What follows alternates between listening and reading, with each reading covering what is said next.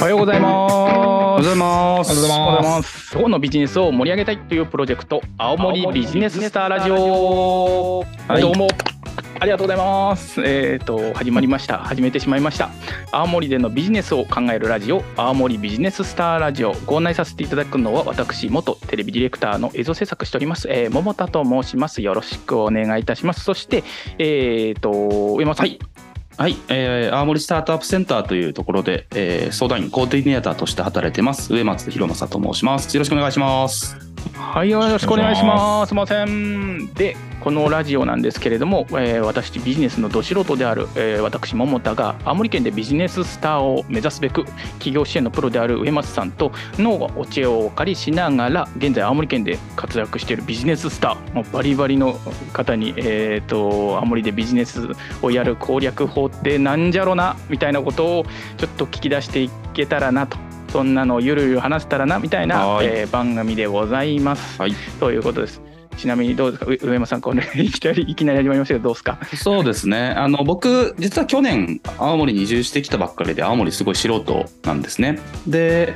でちょっと作る前にいろいろ調べてきたんですけど青森ってあまそもそも日本がアメリカに比べると起業する方の割合って低くて青森ってさらに低いんですよね。なのでなんでかなと思っててそのあたりとかちょっともったいないなと思うこともすごくあるのでそのあたりのヒントとか解決策みたいなものを、えーえー探れていけたらいいなと思っています。はい、はい、なるほど、そうなんですね。それでは、えっと、もうだいぶ画面には映ってるんですけども、で早速、あのビッグゲストを紹介させていただけたらなとはい思っております。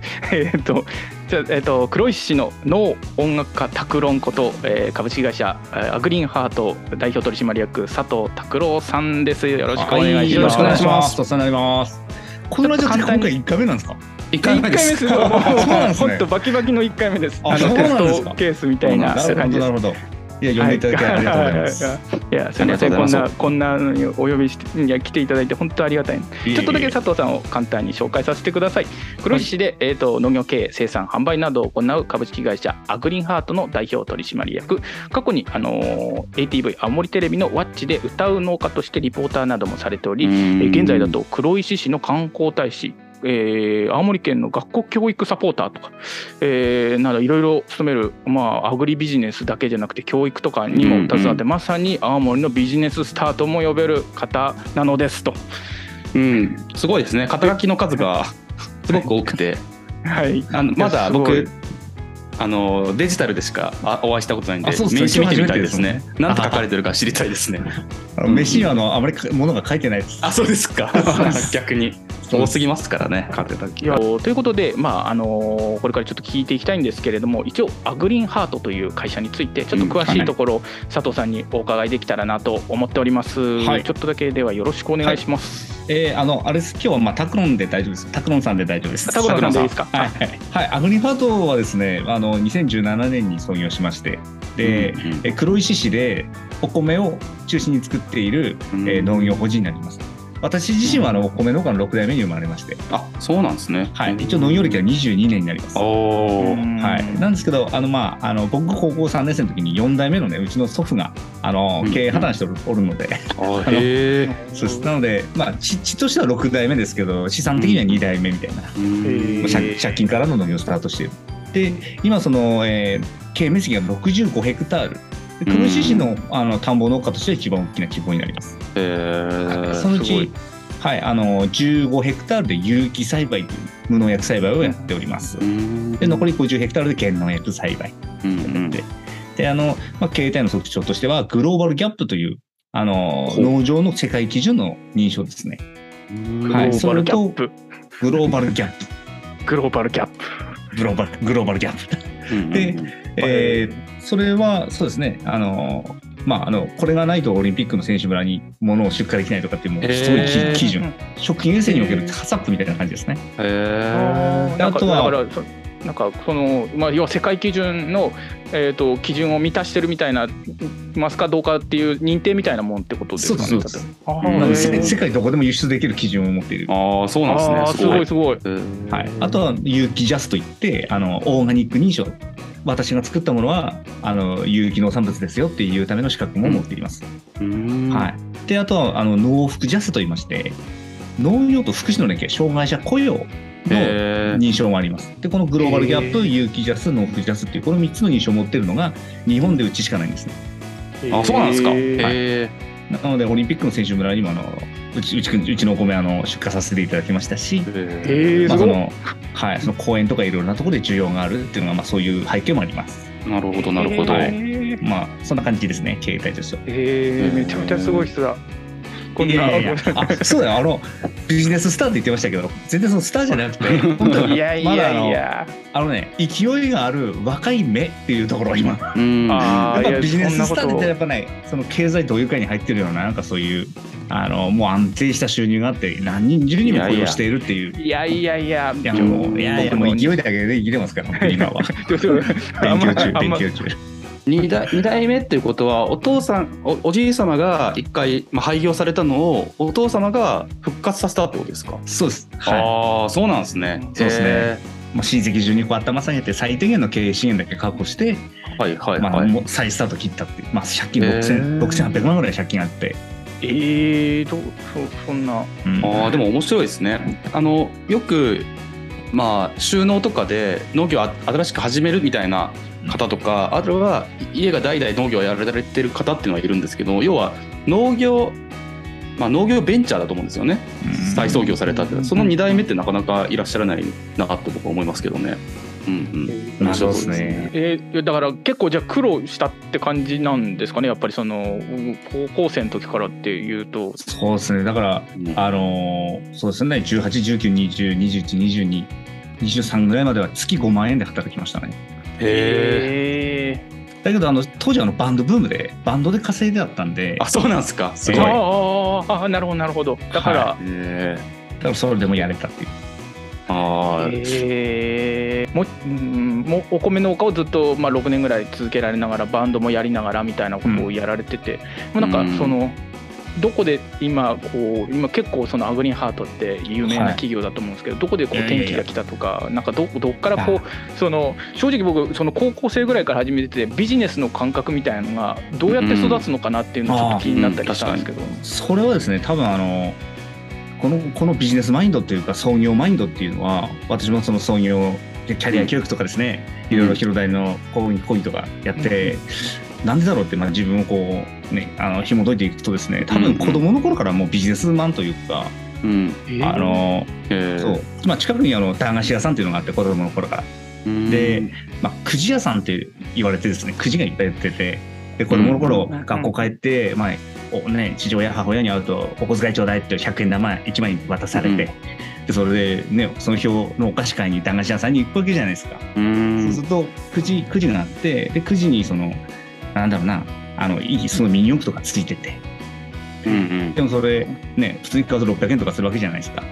うんうん。それはじゃあどうやって買いますかってところで皆さんその、ね、む100円のお小遣い6日貯めるとか。うんうん。そういうことじゃなくて、でも僕はそのすぐ欲しがったんで、そのうん店のおばちゃんにその、これどうしたらすぐこれ買えるって言ったら、あの、うんうん。山菜取ってきてたら買い取ってくれるよって喋られて、へえ。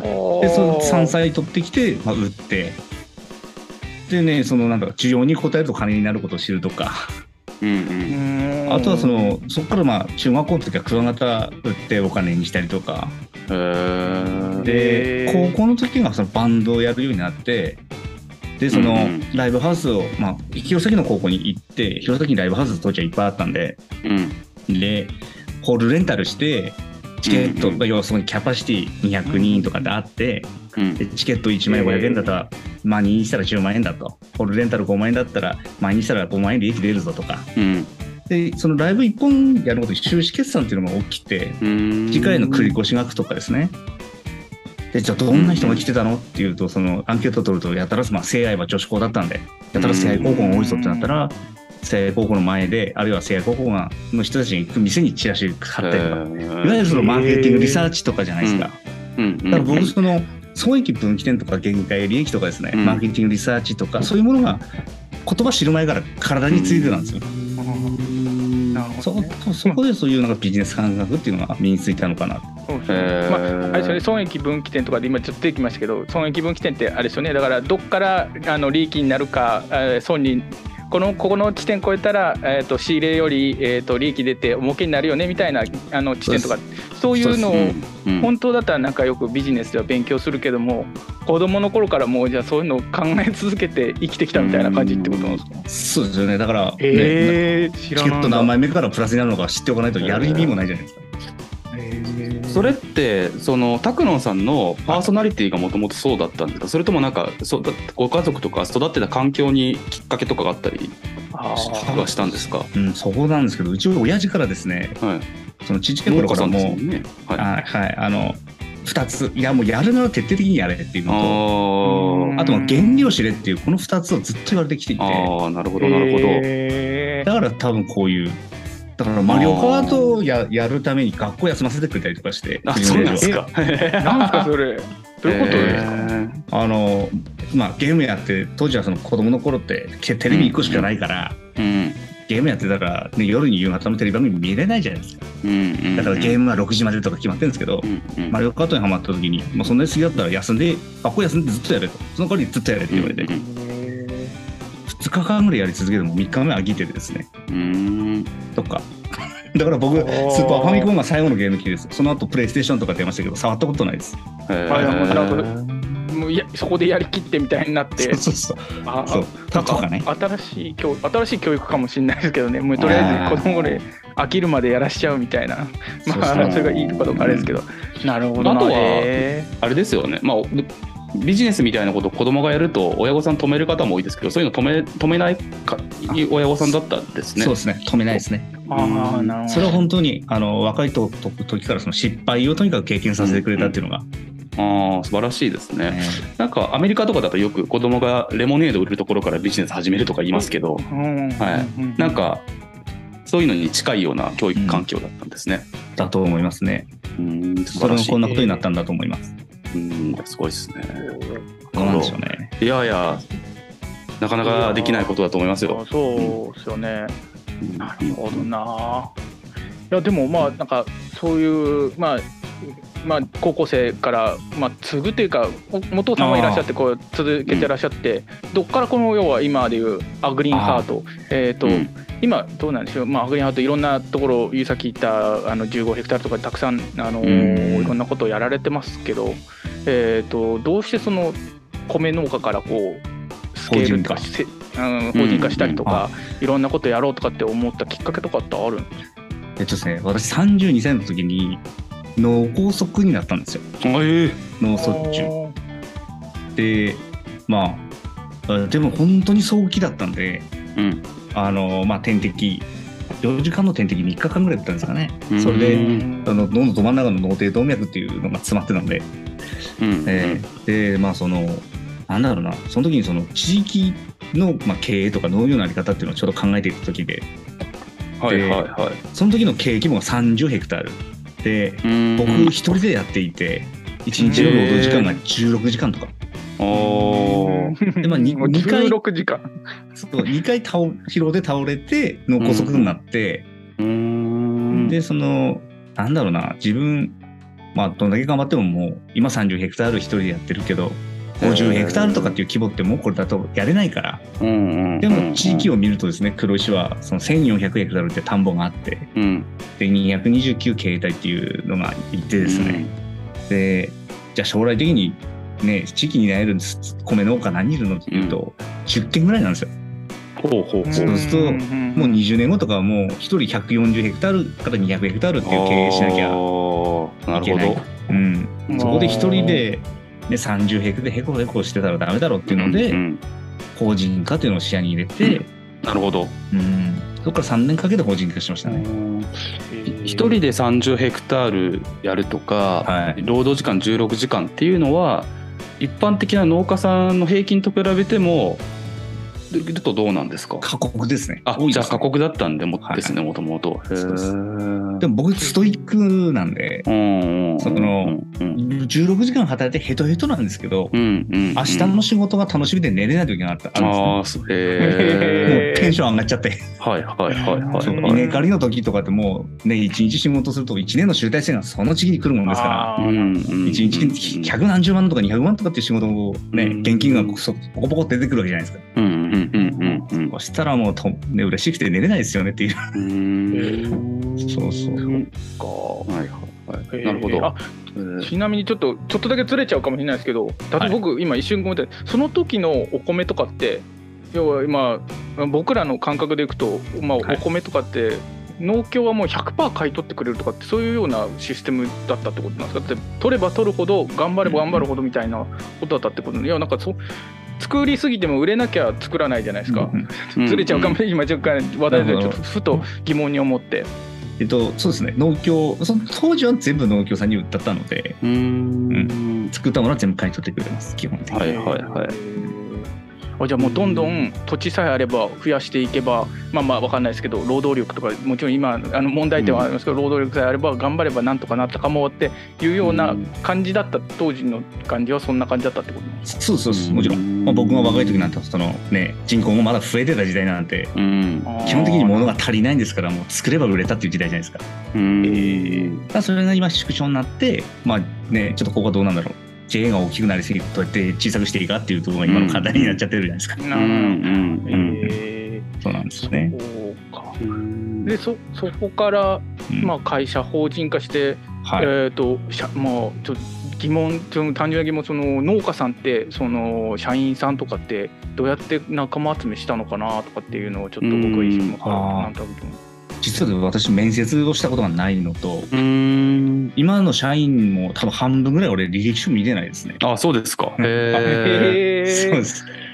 で、まあその農業ってそのやる気ないと話にならないんで、うんうん。あの、まあ、新規収納したいんだけどちょっと相談っていう人とかね。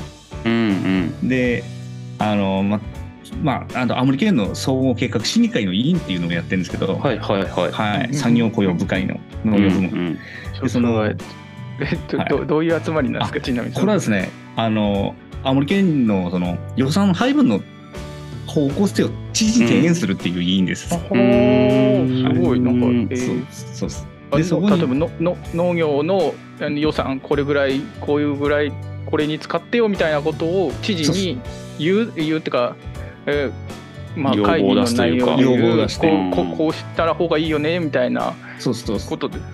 そうです細かいところまでは言います。あの言いませんけれども、うんうん。こういう方向性っていうので、こうした方がいいよみたいな。あのコロナの医師会みたいなわからないですけどいやこうんうした方がいいんじゃないですかみたいなことを言う機関ってことですよね。そうそうです。ほえはいあの、はいたたあごめんなさい、高野さんの、グリーンハートさんのホームページ、先ほど拝見したら、あありがとうございます。農業法人だと珍しいと思うんですけど、やっぱりメンバー、ベンチャー企業みたいに、ウェブベンチャーみたいにメンバーページみたいなのがあって、すごいバラエティ豊かな方がたくさんいらっしゃるんだなと思ったんですけど、はい。そうですね、なんか採用の決め手と、あとはどうやって見つけたのかみたいなのを知りたいなと思いました。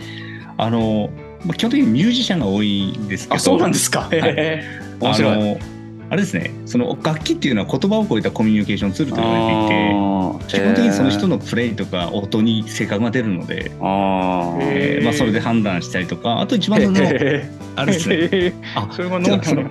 業の？農業って、だまあ、全部の職務かもしれないですけど、やっぱその事業って変化させなきゃいけないじゃないですか、うんうん。時代に合わせて。うんだからずっと同じことってやっていれないし、例えばね、うんうん。富士フィルムって、うん僕が高校の頃は映る,、うるんですとかカメラメーカーだったんですけど、うん。携帯電話にカメラがつき始めてからこれはいかんってことで今はバイオマスエナジーと化粧品の会社じゃないですか、うんうん。っていう感じでやっぱ企業に寿命があるんじゃなくて事業に寿命があると。なるほど。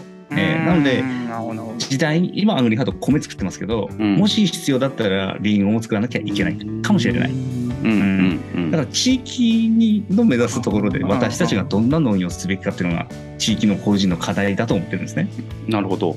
でそのやっぱり新しいその発見とか視点とかっていうのを持つときにうん。アーティストって基本的にそのクリエイティブっていう発想があるんですよ。なるほどなるほどだからあのねあのゆちょっと有名な話なんですけど、うんスティーブ・ジョブズがその Mac,、うんうん Mac を作った時に、まあ、完成した時にこれは作品だからみんなのサイン入れようっていうことで、うんうん。Mac のあの一番最初の機種とかでパカンって開けると全員のサインが入ってると14人だったかなう。ん。でその半数近くがミュージシャンなんですよ。へえ。スティーブ・ジョブズはその優秀なエンジニアはみんなミュージシャンだって言ってるんですね。へえ。僕もなんかそれは分かる気がしていて、うんうん。やっぱそのアーティストってその発見ってあるんで、やっぱモチベーション維持する力が強いんじゃないのかなと思っていて。なるほど。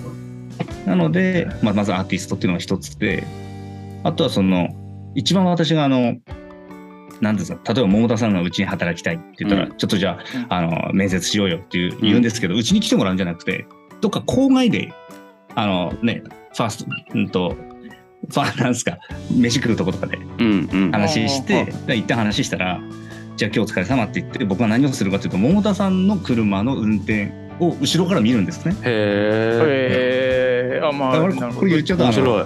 面白くないですけど、うちのこれから重要になる人にバレじゃないですか。あ 安全運転していった方がいいか。なるほどなでるほど。そのあ。何を見るかというと運転のですね、えっとブレーキとウインカー。ー。へどっち先かっていうのを見ます。面白いですね。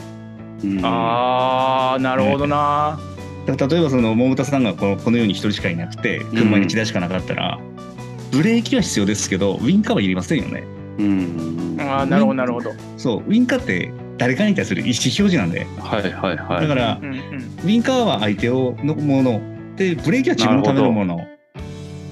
でその田んぼ農家なんでですね今後ろを見れば分かりますけど、うん。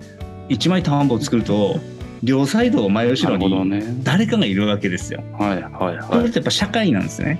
うん。だからうんその自分のことだけ考えずに相手のことも考えながら その地域づくりしていけるっていうところでうん。なんかそういう 相相手ファーストの精神が基本的にそこで身についはいはいつける。はいはいあるいはついてる人。を選んでます。面白いですね。なんか うん僕もともと前職はウェブ系だったんですけど最初は僕へ書籍の編集者だったんですよね、えなので僕は文章を書いてもらってましたね。何でもいいから。うん編集者じゃなくても。そうするとやっぱひ人に対する読んでもらうための読みやすさとか考えたりとかってえいう思いやりがあるんでやっぱきなんかそうですね。その人それぞれあるんだなと思いました。でもなんかそのなんか通じるところがあるっていうかやっぱ人見る方法。なるほどな。じゃあこれアグリーンハートにあ今アグリーンハート採用とかしてるんですか？わかんないですけど。えっとですね、そうですね、今はし実はしてます。あそうなんです。かしてる。してます。あじゃあもう、はい。はい。もしこれを見るわかんない新規おアグリーンハート行こうと思ってる人は まあ車あそうのですね。あ違う方法でやらなきゃいけない。別のこと考えられるはずなので。そうですね。もっといっぱいありますから、方法は。へーはい。そうなんですね。なるほどなるほどいやあと僕聞きたかったのが東京に、アグリハートさん東京にあの世田谷に一応お店持ってるじゃないですか、はい。大大大田でしかっていう世田谷大田。はい。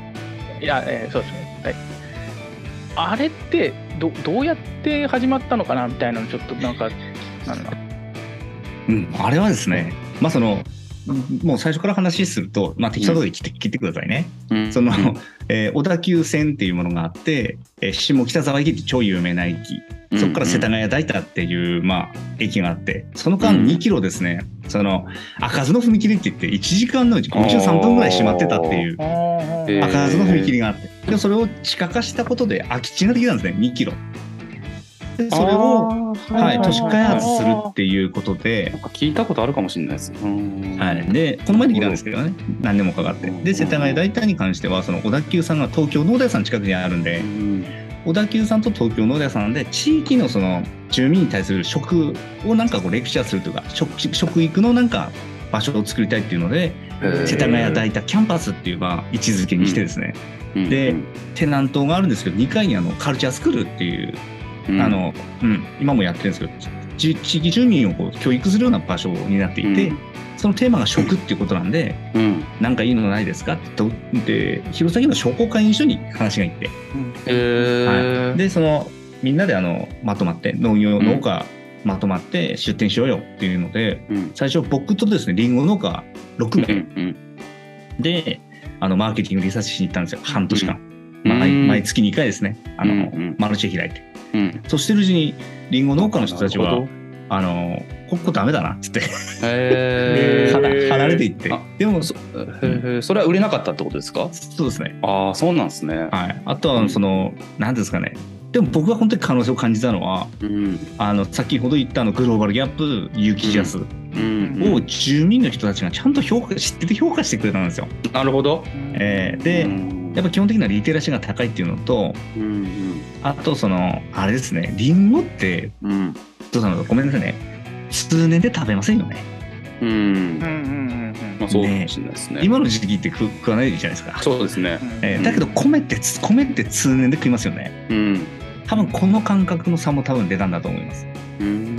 結果可能性を感じたのがうちだけで、うんうんうん。であとその何だ何に可能性を感じたかっていうとやっぱりそのうん小田急線70ある駅の中で一番人口密集率が高いんですよ。うんうんうん。半径駅の半径1キロに6万6千人人がいると。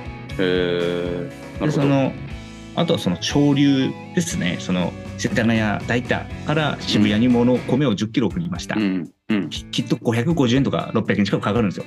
うんうん青森からしその渋谷にうんお米を送ったっていうと700円とかなんですよ。うん。あんまり変わらないじゃないですか。なるほど。で潮流ってそのラストワンマイルと言いまして、うん拠点から拠点は安いんですけどその最後の拠点から家に配達するうん。コストが高いんですね。うんうんなるほどなるほどだからそれを自社であの網羅してうん。自社流通のシステムあとはファン作りっていうのをやろうということで、うんなるほどだから物を販売するために出たんじゃないんですよ。うんうん。なるほどなるほどえ、ラストワンマイルを自社でっていうのは、あ、ごめんなさい。